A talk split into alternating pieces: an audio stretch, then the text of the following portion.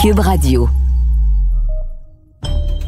Normand Lester raconte Où vont les États-Unis de Donald Trump? Je tente dans cette série de répondre à cette question en reliant les événements actuels au passé du pays et aussi je tente de voir où cela nous mène. La chute de l'Empire américain est-elle commencée? Le peuple qui se donne comme projet de défendre la démocratie sur la planète entière semble maintenant sur le point de la renier chez lui.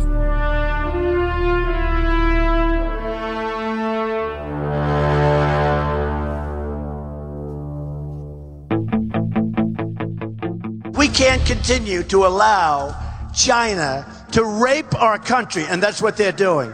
It's the greatest theft in the history of the world. L'homme politique français Alain Perfit a donné comme titre à son livre prémonitoire de 1973 l'aphorisme de Napoléon Quand la Chine s'éveillera, le monde tremblera. Ce que le premier anticipait et le second prophétisait se réalise à l'heure actuelle. La Chine s'est réveillée et ce sont surtout les États-Unis qui tremblent. Elle est maintenant la deuxième économie mondiale. Elle mène déjà le monde pour ce qui est du nombre de diplômés universitaires et peut-être aussi de milliardaires. Plus de Chinois sont propriétaires de leur logement que tout autre peuple. L'Organisation mondiale de la santé estime que les bébés chinois nés en 2017 peuvent espérer une durée de vie en bonne santé plus longue que ceux nés aux États-Unis. La Chine reprend simplement la place qui a toujours été la sienne, celle qu'occupent actuellement les États-Unis. Des travaux récents d'histoire économique révèlent qu'elle a été la plus importante économie de la planète durant 18 des 20 derniers siècles. Encore au 15e siècle, l'Empire du Milieu avait le revenu per capita le plus élevé. De 1700 à 1825, les trois plus grandes économies mondiales étaient la Chine, l'Inde et la France à cause de leur production agricole. En 1820, la Chine représentait encore le tiers du produit intérieur brut mondial. Cent ans plus tard, le PIB chinois était tombé à 9% La révolution industrielle a permis à l'Occident de la devancer, temporairement.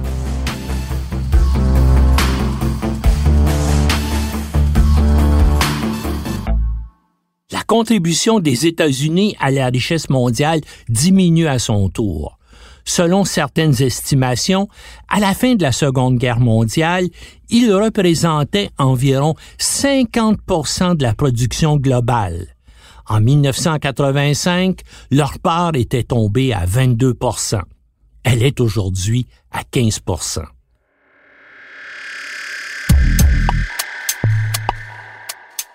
Together, we will make America strong again. We will make America wealthy again. And we will make America great again. Thank you. God bless you. Thank you. Combien de temps l'Amérique peut-elle maintenir son statut de première puissance mondiale?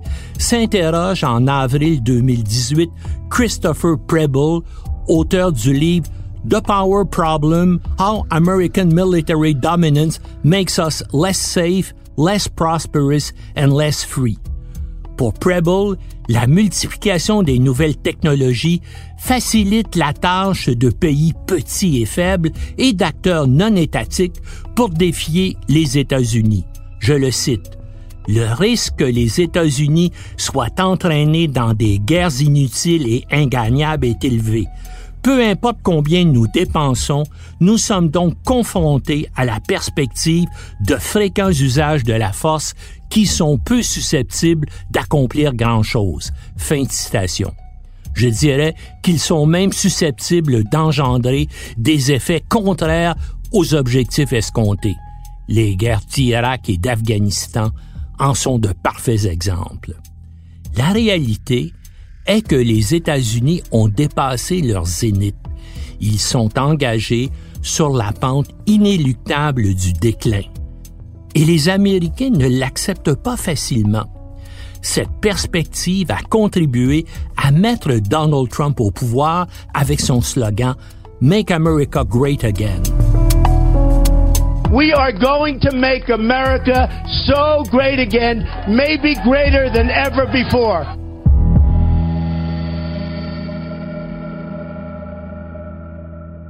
Son élection surprise a eu l'effet d'une tempête parfaite.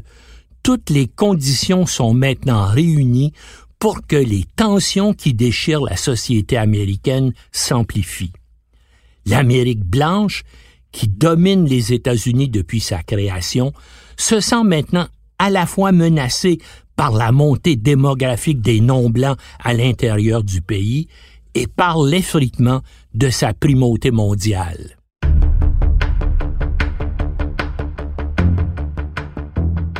Le chroniqueur Charles Blow du New York Times, en février 2018, est extrêmement pessimiste au sujet du phénomène Trump.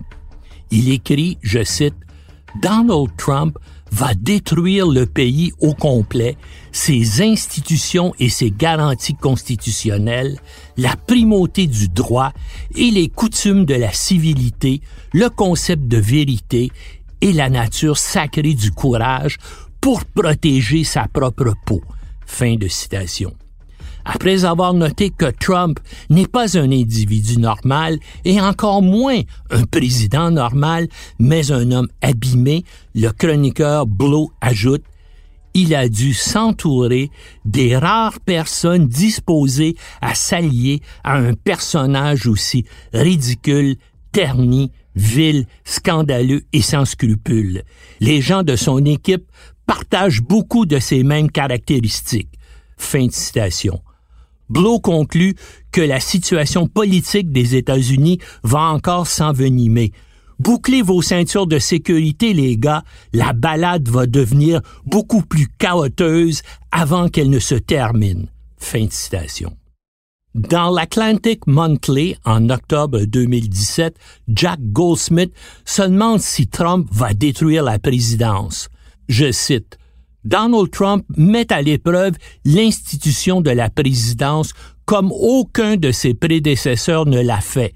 Nous n'avons jamais eu un président aussi mal informé sur la nature de son poste, si ouvertement menteur, si autodestructeur ou si effronté dans ses attaques abusives contre les tribunaux, la presse, le Congrès, y compris les membres de son propre parti et même les hauts fonctionnaires de sa propre administration. Trump est le monstrueux Frankenstein avec les pires attributs des présidents passés. Fin de citation.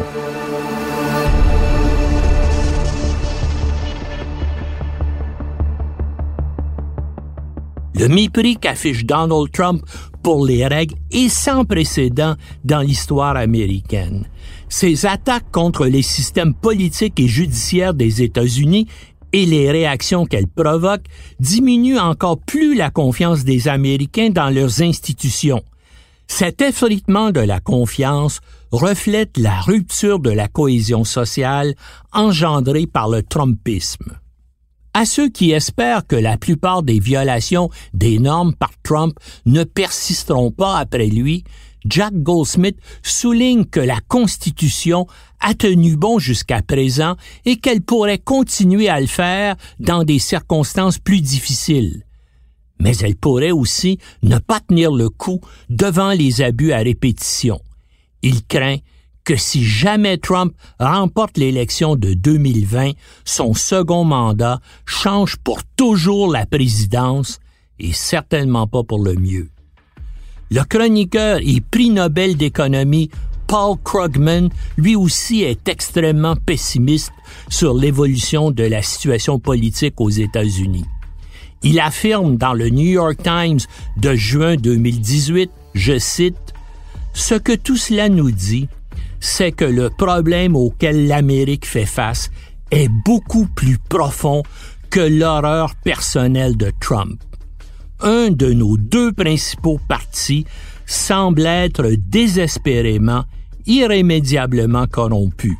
Et à moins que ce parti ne perde pas seulement l'élection de cette année, mais commence à en perdre régulièrement, l'Amérique telle que nous la connaissons est finie.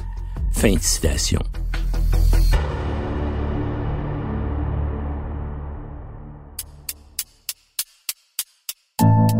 When the United States grows, so does the world.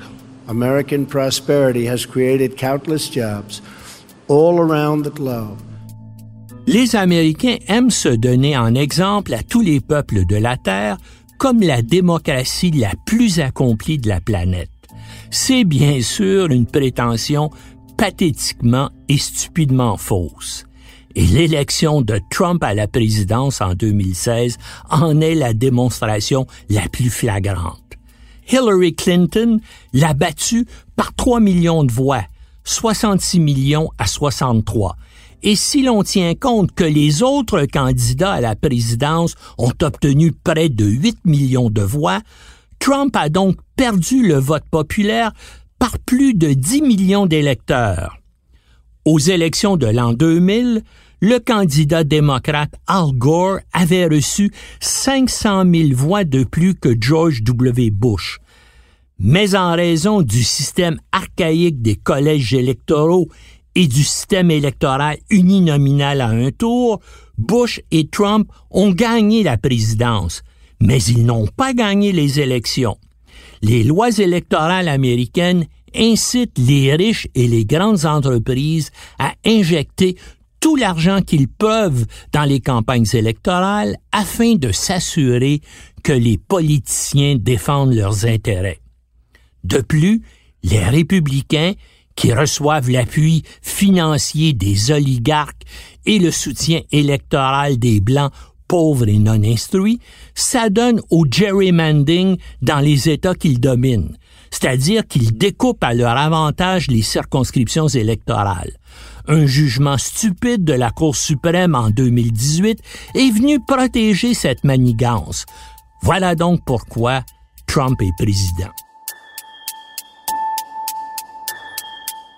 Les États-Unis sont pour l'instant une république, mais de moins en moins une vraie démocratie compte tenu du nombre de milliardaires dans l'entourage et dans le cabinet de Trump et de l'influence dominante de l'argent dans le système politique, les États-Unis sont en train de devenir une oligarchie plutocratique.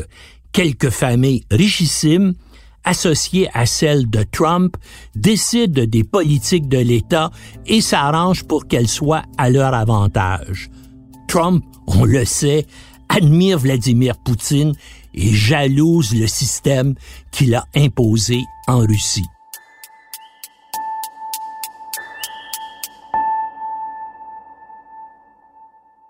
Un autre dysfonctionnement manifeste de la démocratie américaine est que la Constitution des États-Unis est interprétée comme accordant une nomination à vie au juge de la Cour suprême, bien que cela n'y soit pas explicitement déclaré.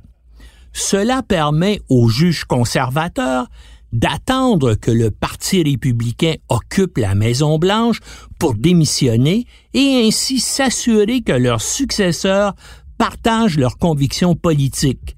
Les juges conservateurs ont pleinement exploité ce processus de succession aberrant le professeur John Vogel de la Tuck School of Business de l'État de New York a calculé qu'au cours des 50 dernières années, les présidents républicains ont sélectionné 15 juges de la Cour suprême, tandis que les présidents démocrates n'en ont choisi que 4. Des mesures correctives telles que la limitation et l'échelonnement du mandat des juges sont impossibles elle nécessiterait un amendement à la Constitution des États-Unis irréalisable compte tenu des profonds antagonismes idéologiques, régionaux et politiques qui déchirent la société américaine actuelle. À quel point Donald Trump est-il en train de fragiliser l'unité du pays longtemps considéré comme l'un des plus stables du monde?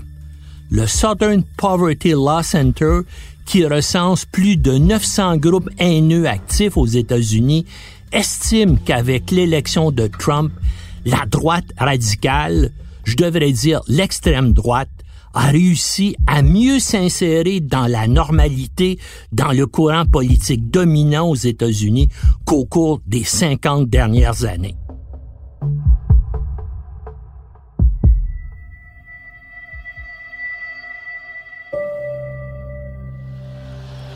But they can make anything bad because they are the fake, fake, disgusting news. E ricordatevi, o camicie nere, che se questo sarà, io sarò alla vostra testa! Trump est-il un fasciste à la Mussolini? Plusieurs le pensent, et pas seulement chez les démocrates et les progressistes.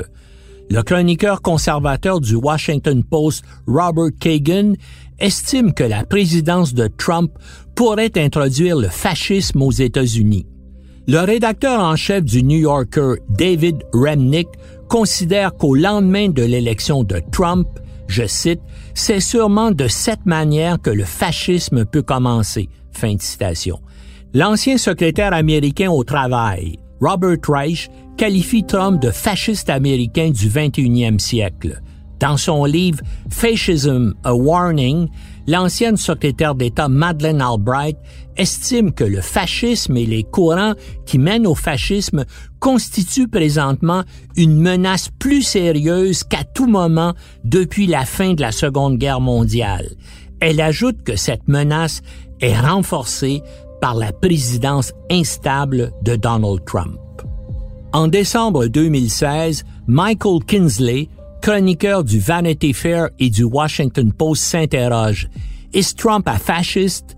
Il croit que son comportement apparemment erratique peut être expliqué, sinon justifié, en considérant que Trump est effectivement un fasciste. Il suffit d'ailleurs de regarder des discours de Mussolini sur YouTube pour avoir la sinistre impression que c'est Trump dans l'uniforme de carnaval du Duce qui parle et qui gesticule. Même faconde dédaigneuse, même arrogance, même incontinence verbale, même geste, même façon dont il relève le menton avec mépris. Trump est un Mussolini américain devenir que les Poor Whites du Rust Belt et du Bible Belt ont porté au pouvoir. Et ils en vivent maintenant les conséquences. Malheureusement, nous aussi.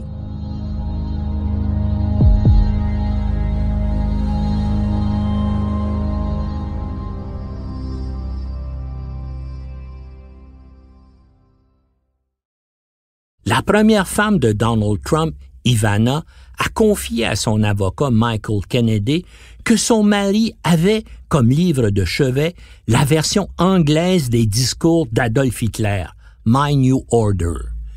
Dans ses confidences à Vanity Fair, Ivana rapporte aussi que le cousin de Donald Trump, John Walter, qui connaissait sa fascination pour le Führer, claquait des talons et disait Heil Hitler quand il le visitait dans son bureau. Interrogé sur son intérêt pour les discours d'Hitler, Trump s'est défendu en disant que c'est un ami juif, Marty Davis, qui lui a donné le livre. Ce dernier a reconnu effectivement avoir donné le livre d'Hitler à Trump, mais il souligne qu'il n'est pas juif. Un bémol est apporté à ce concert d'invectives par le professeur Robert Paxton de l'Université Columbia, auteur du livre Anatomy of Fascism qui fait autorité sur la question. Paxton observe que le style de Trump, je cite, a des connotations fascistes encourageant la violence, attaquant l'ennemi intérieur, affirmant que le système est pourri et qu'il a besoin d'un outsider pour le réparer, ce qui est fasciste. Fin de citation. Paxton souligne également que Trump, je cite encore une fois, est passé maître dans l'utilisation d'un outil fasciste traditionnel, le rassemblement de masse, qu'il est très doué pour ressentir les sentiments profonds d'une foule et de les jouer. C'est une chose qui ressemble à Mussolini. Fin de citation. Il note cependant que la rhétorique de Trump fait aussi appel à la haine de l'État et à la vénération de l'individu, ce qui ne cadre pas avec le fascisme traditionnel. Selon Paxton, il n'y a pas d'équivalent trompien des chemises noires mussoliniennes ou des chemises brunes hitlériennes. Il a raison, pour l'instant du moins les milices qui sont constituées dans la plupart des États américains pourraient devenir ce genre de mouvement si jamais Trump décidait de faire appel à ces groupes armés pour protéger sa présidence d'une procédure de destitution. Nous y reviendrons dans le prochain et dernier épisode de la série.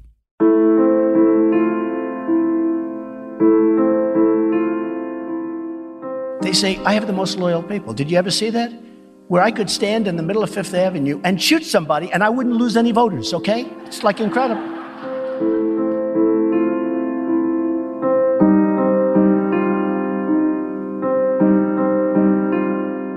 Les dangers de voir la situation politique tendue actuelle dégénérer aux États-Unis est d'autant plus préoccupant qu'un homme avec de graves problèmes psychoaffectifs préside aux destinées du pays le célèbre journaliste d'enquête Bob Woodsworth du Washington Post a déclaré qu'un psychiatre lui avait confié que Trump semble être, je cite, l'exemple le plus classique de trouble de la personnalité narcissique que j'ai jamais vu. Fin de citation.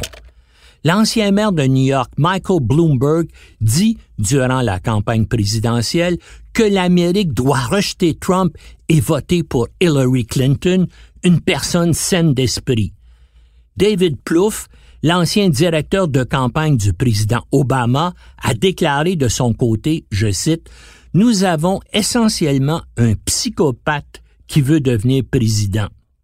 L'ancien secrétaire d'État de George W. Bush, le général Colin Powell, pense lui aussi que Trump, comme son ancien conseiller à la sécurité nationale Michael Flynn, sont aussi fous l'un que l'autre il les traite de cinglés, they are nuts, dans un courriel, ajoutant dans un autre échange, je cite, Je pensais qu'il était simplement dyslexique et narcissique, je crois maintenant qu'il est mentalement déséquilibré et peut-être dérangé. Powell n'a jamais démenti avoir tenu ses propos. Tellement de psychiatres mettent la santé mentale de Trump en doute dans diverses publications que l'American Psychiatric Association a dû rappeler ses membres à l'ordre, affirmant que faire la psychanalyse de candidats est contraire à l'éthique professionnelle et irresponsable c'est que par une directive en 1973 sur l'évaluation des personnalités publiques, l'association avait interdit à ses membres de commenter la santé mentale des candidats sans les avoir personnellement examinés. C'était la Goldwater Rule, la règle Goldwater, ainsi appelée parce que plusieurs psychiatres à l'époque avaient mis en doute la santé mentale du candidat républicain d'extrême droite à la présidence, Barry Goldwater. Défiant la Goldwater Rule dans une lettre au New York Times en février 2017, 37 professionnels de la santé mentale ont mis les États-Unis en garde contre Donald Trump à cause de ses problèmes psychologiques. Ils affirment que le silence que leur impose leur association les empêche de mettre leurs compétences au service des journalistes et des membres du Congrès en ce moment critique pour les États-Unis les psychiatres constatent que le discours et les actions de Trump démontrent son incapacité à tolérer les opinions différentes des siennes qui le conduisent à des réactions de rage. La lettre se termine par un verdict dévastateur au sujet de la santé mentale du président des États-Unis. Je cite, Nous croyons que la grave instabilité émotionnelle qu'indiquent le discours et les actes de M. Trump le rend incapable de servir en toute sécurité comme président. Fin de citation. The truth is, I'm actually a modest person, very modest. It's true. In fact, many people tell me that modesty is perhaps my best quality.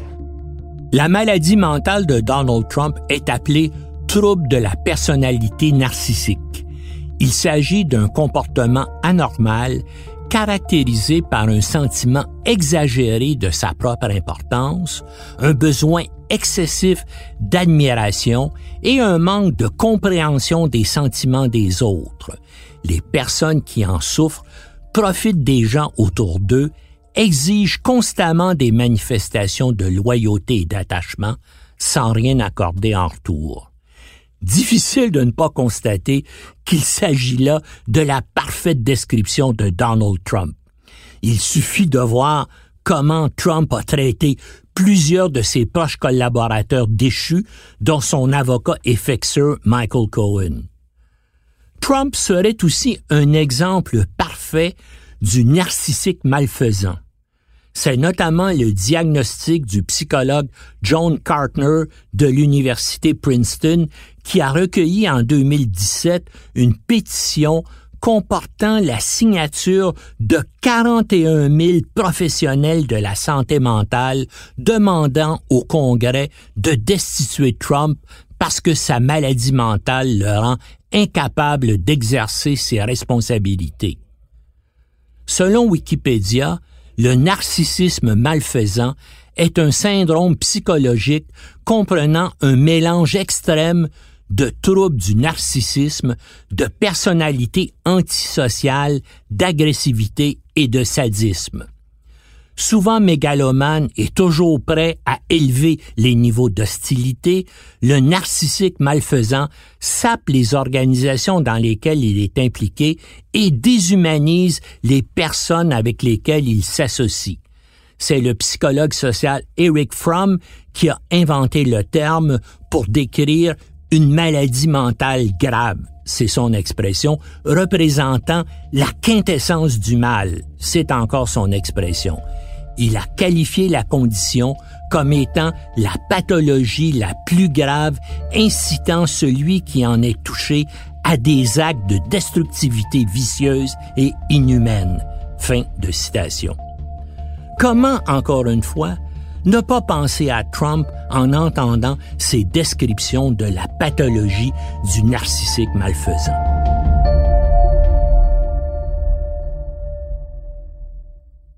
En août 2016, le célèbre chroniqueur de droite Charles Krauthammer, psychiatre de formation, a ainsi diagnostiqué Donald Trump dans un article du Washington Post. Je cite, Ses besoins sont plus primitifs. Une fin infantile d'approbation et de louange, un besoin insatiable. Il vit dans un cocon de solipsisme où le monde extérieur n'a de valeur, voire n'existe que dans la mesure où il soutient et amplifie son personnage. Fin de citation. Les médecins de la Maison-Blanche publient périodiquement des bilans de santé présidentiels, mais ces rapports ne contiennent jamais d'informations psychiatriques.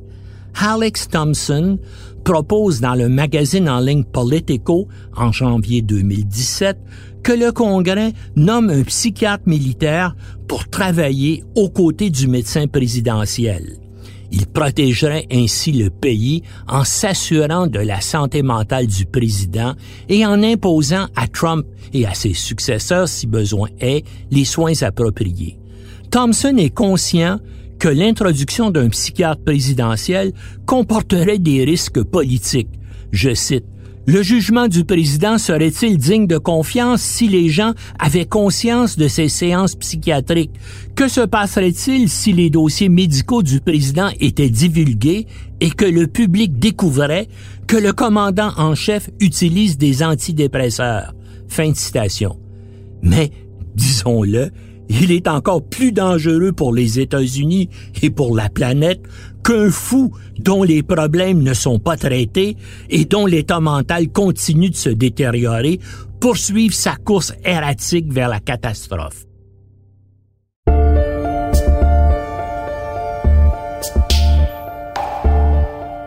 Perspicace, Alex Thompson observe L'histoire montre très clairement que le bureau ovale peut être un endroit psychologiquement malsain.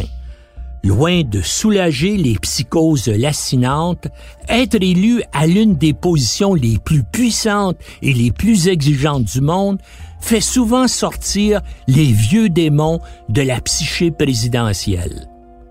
Au début de 2018, Trump a réussi à obtenir une déclaration flatteuse, mais douteuse, sur sa santé mentale du médecin de la Maison-Blanche, Ronnie Jackson. Retour d'ascenseur, ce dernier est rapidement nommé au poste de secrétaire aux anciens combattants pour lequel il n'avait aucune compétence. Le docteur Jackson a dû démissionner au bout de quelques jours après que des informations eurent circulé sur son laxisme avec des médicaments et sa consommation d'alcool au travail. I'll tell you what, CNN should be ashamed of itself having you working for them. You are a rude, terrible person. You shouldn't be working for CNN.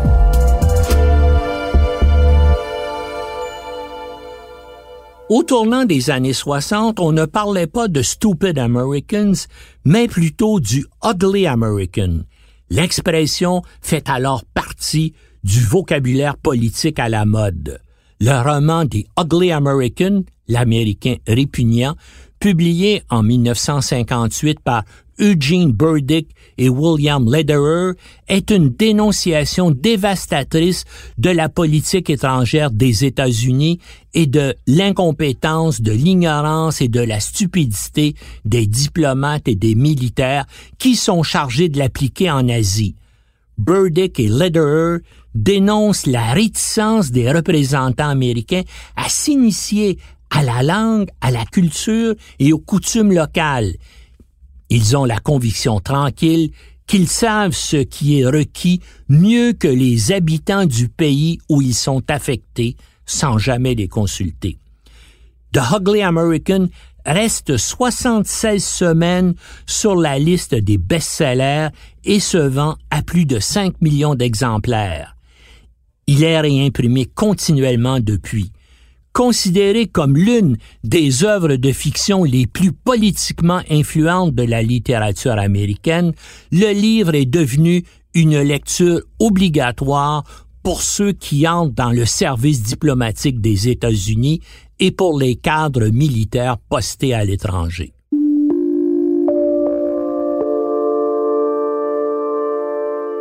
Aujourd'hui, alors que la bataille pour les cœurs et les esprits selon le cliché usé cher aux Américains, s'est déplacé de l'Asie vers le Moyen-Orient, les diplomates et les militaires américains ont toujours la même attitude que les odieux personnages du roman.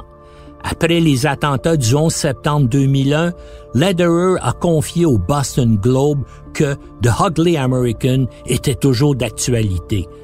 Je cite, Cela me peine à le dire, mais nos chefs militaires nos agents de la CIA et nos diplomates ignorent toujours les pays auxquels ils sont affectés.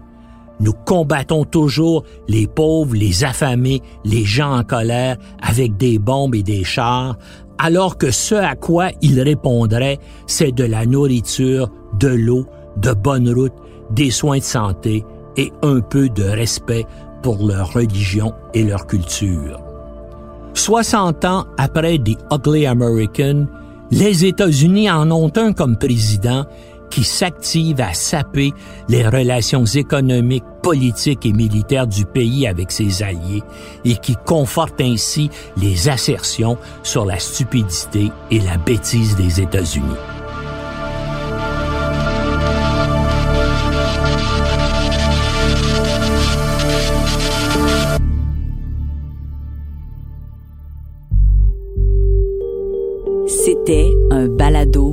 Normand Lester. À la réalisation, Bastien Gagnon La France. Au montage, Philippe Séguin. Une production Cube Radio.